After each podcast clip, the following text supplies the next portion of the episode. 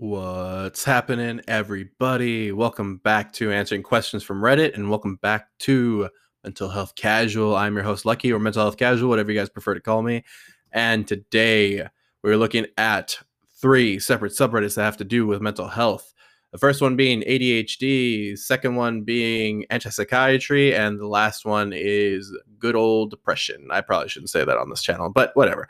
Let's go over to ADHD. So I want to be clear about something actually real quick. When I talk about ADHD, I know it sounds like I'm very dismissive of it. The only reason why I sound that way is just because I feel like it's diagnosed too much. Not saying that it doesn't exist, but I feel like it's diagnosed too much in young men to the point where it's almost like we're trying to make them stop being themselves at all, right? And so for me, it's, and themselves just meaning they have energy, right? Like young boys in particular have a lot of freaking energy that need to be, they need to run around and do all that kind of stuff. And when you're in a school setting, and especially when you're in a Zoom setting, like, it's really hard to keep that at bay, right? So that's the only reason why I sound a little dismissive of it. I'm not saying it doesn't exist. I'm not saying that it's not a big problem. I'm just saying I feel like a lot more people are diagnosed with it than I think are actually suffering from it. Like, maybe they really are just dealing with some energy.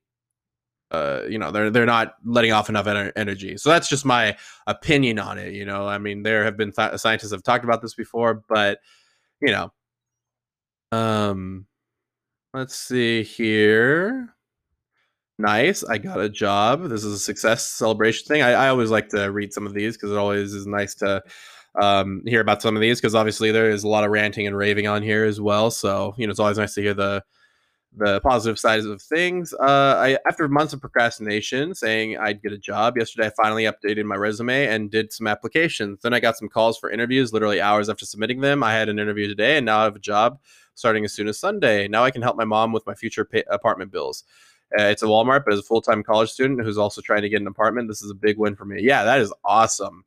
That's always really a good thing for, especially if somebody with ADHD, right? Because typically, when you have a bunch of freedom as somebody with ADHD, at least this is from what I've heard, it's really tough for you to make solid decisions. So things that add structure to your life, and this is actually just a general rule, right? As long as you have some type of structure in your life that forces you into things, like I have deadlines for I force deadlines on myself for my YouTube channel and my podcast, mainly because if I don't, and people can look at me like, oh my God, why is he freaking out? He could literally do this at any time. If I don't, I start to get that anxiety. And so that helps me stick to my schedule, right? Like, I'm doing a video for my anime casuals today, right? I need to get that done. It's halfway done. So, but adding structure to your life is, because a lot of people think that structure is like the straitjacket of, oh, I can't do this, I can't do that. There's so much time in the day for, typically, right? Of course, if you're working multiple jobs, it probably isn't, but there's so much time in the day to do all the things that you want to do that, adding structure to it isn't going to, make it so you can never touch, you can never stay in touch with your friends, or you can never do this, but let's see. It's so heartbreaking to fall out of hyperfixation. I'm someone who finds a lot of joy and motivation for finding a new hobby, learning a lot, and investing. This includes different avenues of art, sewing, music, etc. I've recently gotten into plants and took a lot of pride in supporting them all. But recently, I haven't felt the same hyperfixated high. I can barely take care of my plants. I see them wilting. It makes me so sad. I thought this hobby was genuine. I thought I genuinely really wanted this, but it was just popular around me. And something I haven't learned about. It's great. I learned a lot about many things, but it hurts when I find out these hyperfixations are not hobbies. So this is the problem I have with picking up things simply for pleasure, right? So you can use them as a starting point, right? Like, kind of like a match to start a fire, right? But after you start a fire, what typically happens? Like, my brother used to take me camping and all that stuff. So typically you need to work to keep it alive, right? So so this is the problem, right? So you start the fire, right? You have like fire starters, or maybe you use some newspaper, or, dried leaves, or you do it fucking, what is it, Boy Scout style, where they put the sticks together. But you know, the problem is keeping that fire maintained is actually hard work. You need to blow on it. You need to add more firewood to it. It doesn't just stay like that, right? It's a burning fire because you make it a burning fire. And that's the problem with using inspiration to keep going, right? Because, you know, if I use inspiration to keep going on these podcasts I'm doing every day, I mean, I would be fucking done, right? I'm just, you know, just being real out here. I do this because I am trying to get better at my craft, right? I mean, look back at the Charles Collins interview that I did, right? Life is a craft, right? I simply, at least for me, I see this as my craft, and I really want to get better at it. I really want to get better at speaking. I really want to get better at, you know, being able to come improvise, you know, doing these things, because, you know, I'm doing these all, like, I'm literally just recording straight from Anchor, right? So all that means is I don't get to edit this. I can edit this, but I, you know, if I'm doing this every day, I'm not going to edit all these, but, you know, I really want to keep doing this. And, you know, there are days where it just feels completely out of whack. Like, I'm like, why am I even doing these? I mean, nobody's listening to me. Nobody's doing this. But the reason why I do keep doing these is because it's practice and it's something that I want to get better at. And even though the inspiration isn't always there, I know that it's something that I can do, right? And also, you know, knowing that you're good at something is, or that you're at least competent at something, shows that you have potential to be good at it, right? So, you know, it's definitely a good, it's a good outlet for me, especially since, you know, I could be like listening to all these thoughts in my head all the time anyway. So why don't I just burden you guys with my thoughts, right? Why don't I just let you guys know what I'm thinking? So, you know, it's good. It's, you know, it's good if you're a journaler, then you can journal. But, you know, worst thing about ADHD is sleeping. I fucking hate it. No matter how much you fix your sleep cycle or take care of rituals and habits, one thing about that bothers you or stays in your mind is enough to keep you up all night and mess every perfect cycle up. It's 12 a.m. now and I haven't slept yet. And my head is so busy that I think I won't sleep anytime soon. Damn it.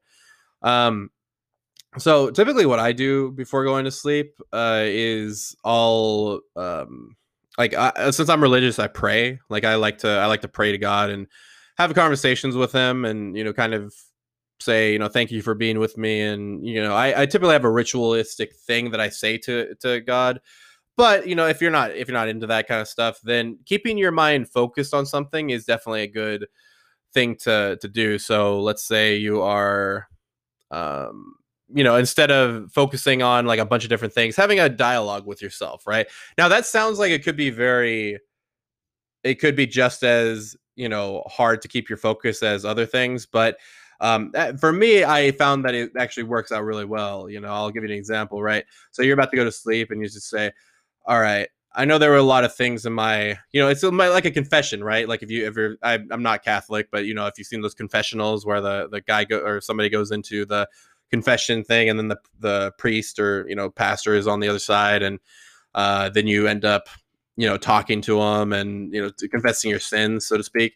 I, you know, doing something like that is actually pretty good. You know, I messed up on a lot of things today, but I want to do better. And, you know, just keep talking like that, right? Like, not in a frantic pace, not in some rudimentary type of way, but, you know, just speaking. So, you know, it's good.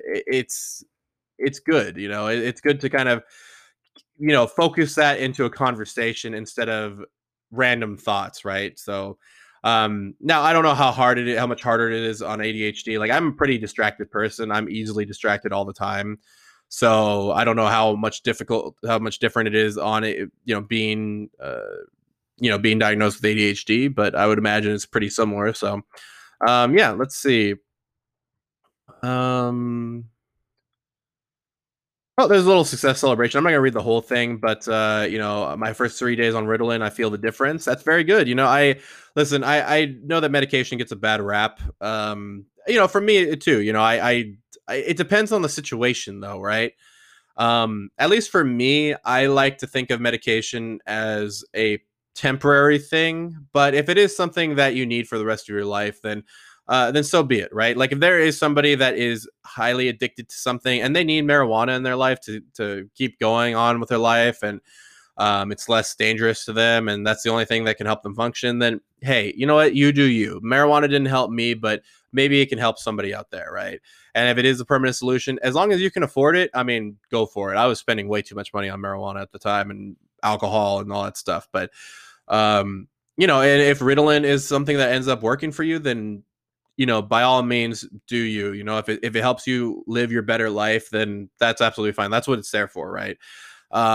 But yeah, I mean, good for you, and I hope it's still, I hope it still keeps up. So now let's go over to antipsychiatry. For people that are new here, antipsychiatry is just basically, it's exactly how it sounds. Again, it's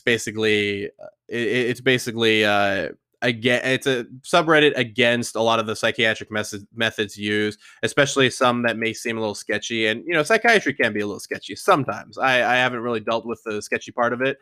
But let's read oh my God, they freaking wrote a book on this one. Psychiatry is the biggest human rights violation of our time. I see my friends posting the same stuff that is so obviously regurgitated from drug companies. These friends are not bad people. They're just compassionate yet seriously misguided and uneducated people. They say your brain is deficient, therefore you need Zoloft, Klonopin, Abilify, etc. to fix it. The medications will help you. They encourage you to start a medication that will most likely ruin your life because they believe that it's the only way to treat your mental illness. They say if you don't want to reply to a text message or wonder if someone loves you and have thoughts about why you weren't included, then it would be a pathology that you need medication for. So first off, I'm not going to read the whole entire thing, right? But I never really like the idea that medication is a first. I think of medication as like a last resort. I would like to see people try some type of therapy first, you know, or some type of somatic psychotherapy as well, you know, something that is more physical, because a lot of these things, and you know, maybe it doesn't work, then you go to the medication. Now, in my case, I was in a very tough spot, right? I was literally hospitalized. I was literally on the brink of, like, I don't know, reality, if you want to call it that. But, you know, there are going to be times where maybe medication is the best way to save your life, right? And that's where I kind of stand at, right? I'm not really with the idea that you need a medication for the rest of your life, you know? Especially with our healthcare system right now. I mean, it's really tough to keep on healthcare and all that stuff. So at least for me, I don't like the idea of being on medication long term. That's just my opinion, right? If you're into that, that's totally fine. You know, maybe you do take it. And like I said before, right? The same thing with the marijuana thing, right? If you're doing meth, if you were doing meth before and you went to marijuana and you're functional, you can, you know, you smoke every day, but it's not meth, then you don't live your best life, right?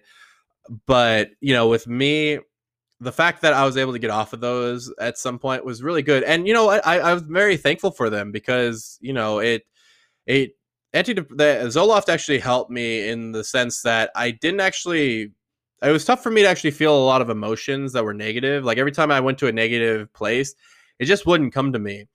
But the minute I got off of Zoloft, it was weird. I actually cried for the first time, and it felt really good. It felt really good to feel that part of me that I thought was lost. And, you know, it was such a relief, you know, so cathartic to actually cry for the first time in, you know, years probably. But I'm not saying that I probably didn't cry at that point, but, you know, it was magical, you know, to say the least, you know, to feel those negative emotions again. So, you know, like I said, I prefer to have some type of therapy first, but if it's an emergency situation, like you're on suicide watch, or, you know, you're about to commit suicide, I can see why being medicated would be a strong, good idea, right?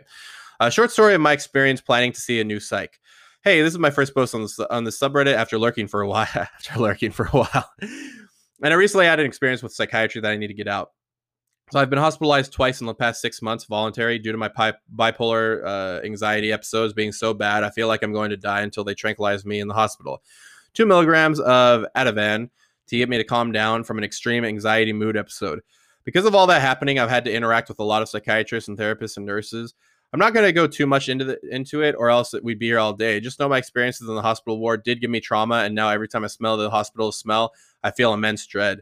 The big thing I wanted to mention today was the absolutely cruel and draconian controlled substances agreement for patients like myself who take Xanax or Ativan or what have you. I was supposed to fill out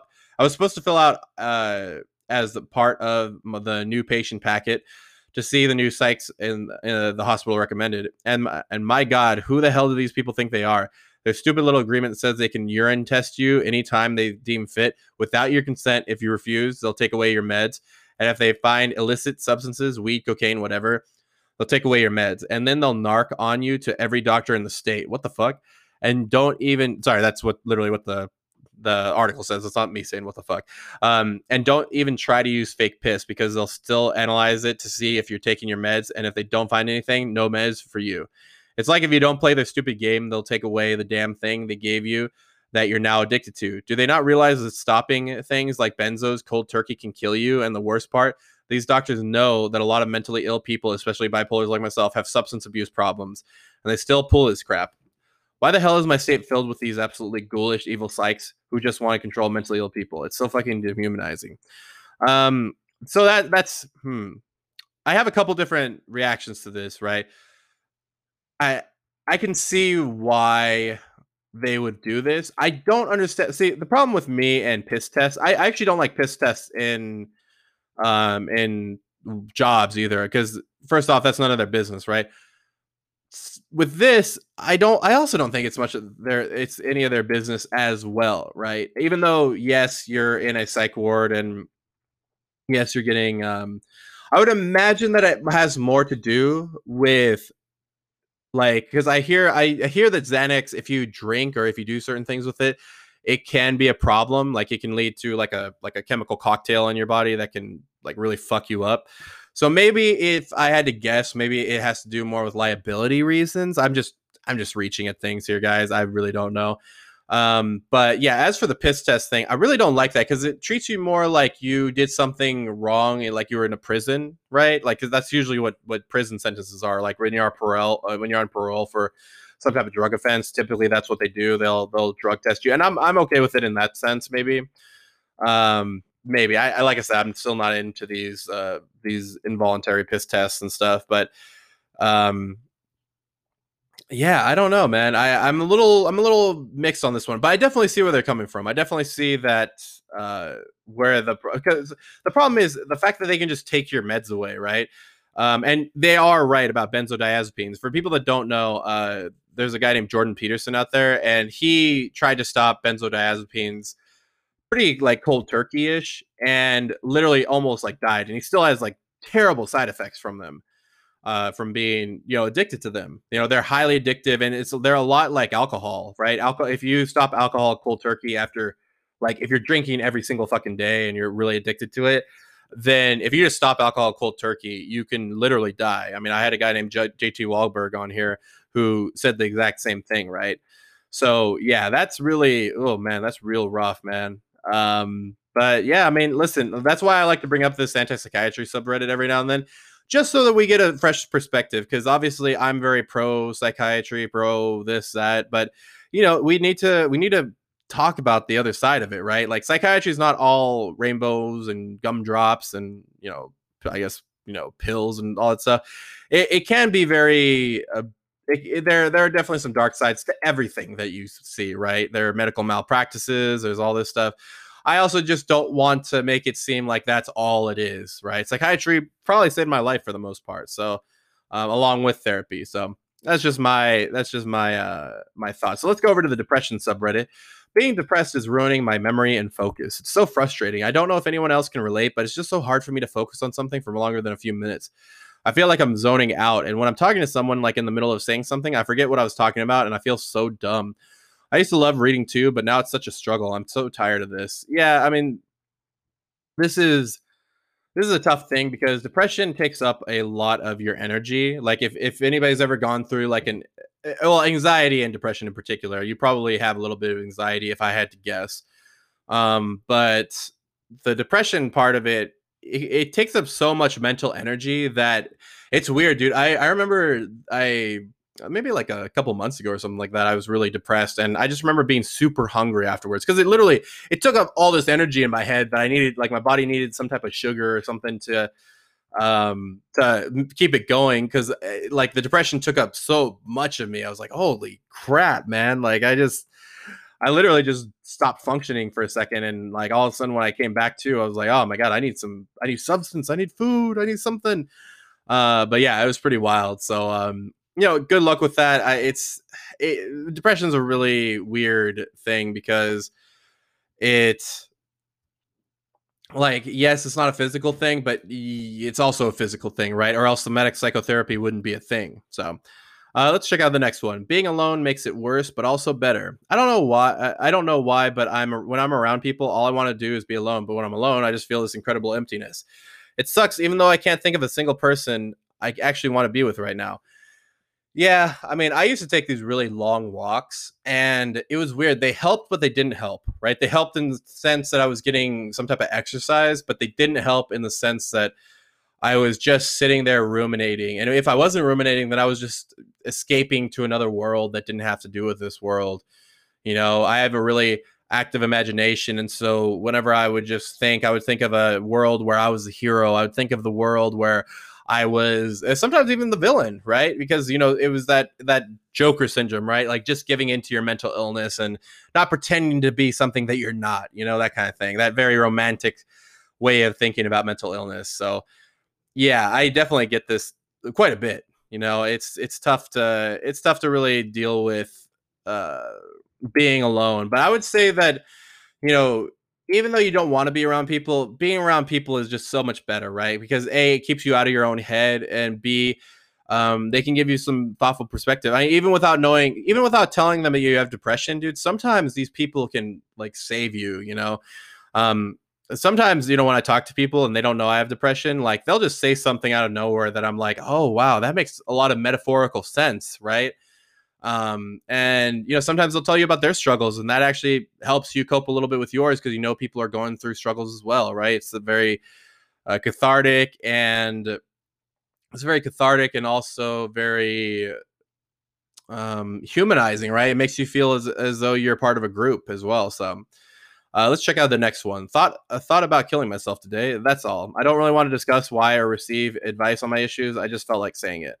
I really respect and appreciate communities like this. I find it very difficult to discuss these things with family or friends. I know what I need to do. I'm just afraid. I understand that I have it in me to make my life better, or at least less miserable, but it won't come easy. Suicide seems preferable to dealing with my problems, but it's a passing thought. I'm not at the point to where I'm going to call a hotline, but I did want to tell someone, if you took the time to read this, despite it being such a common type of post, thank you.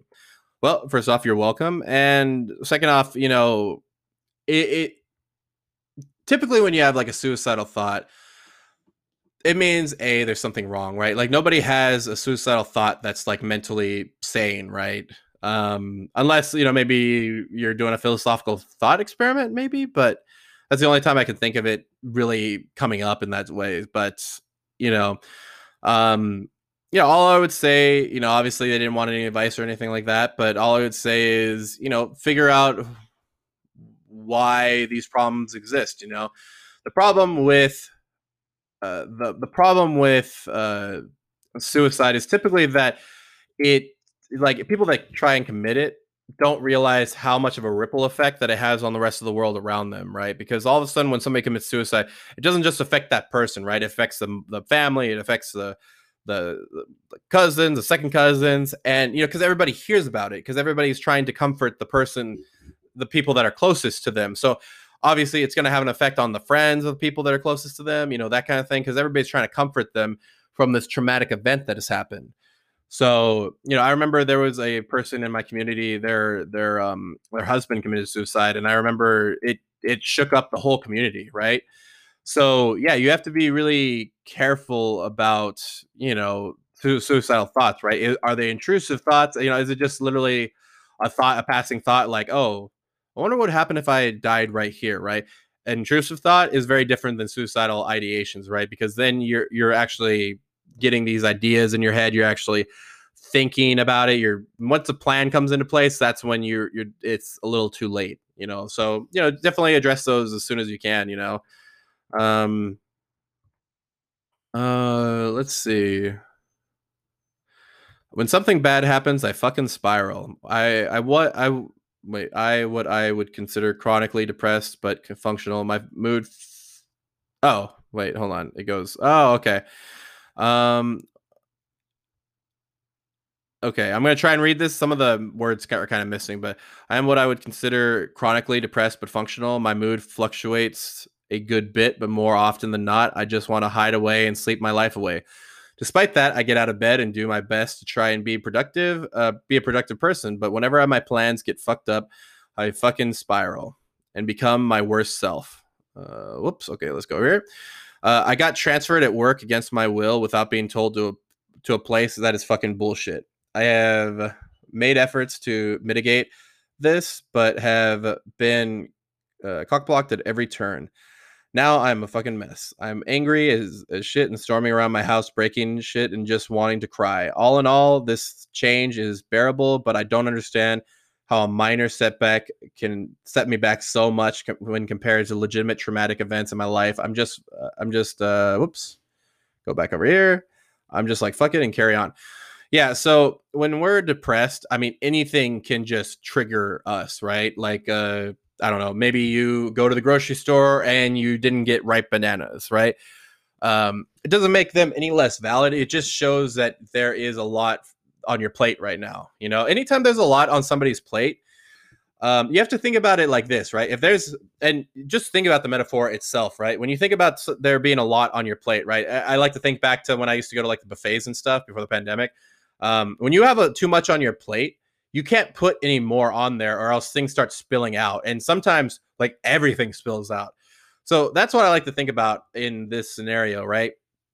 You have your depression, your trauma, your just all this stuff. And it's taking up like 90% of your plate. And you try and fit, you know, maybe something that's like 15%, right? Like maybe it would take up 15% of your plate, something like that. And all of a sudden you try and put it on there and it's just not fitting. And you try and force it on there. And all of a sudden things just start falling off. And maybe something that took up 30% of your plate, let's say it's a big, fat, juicy steak, right?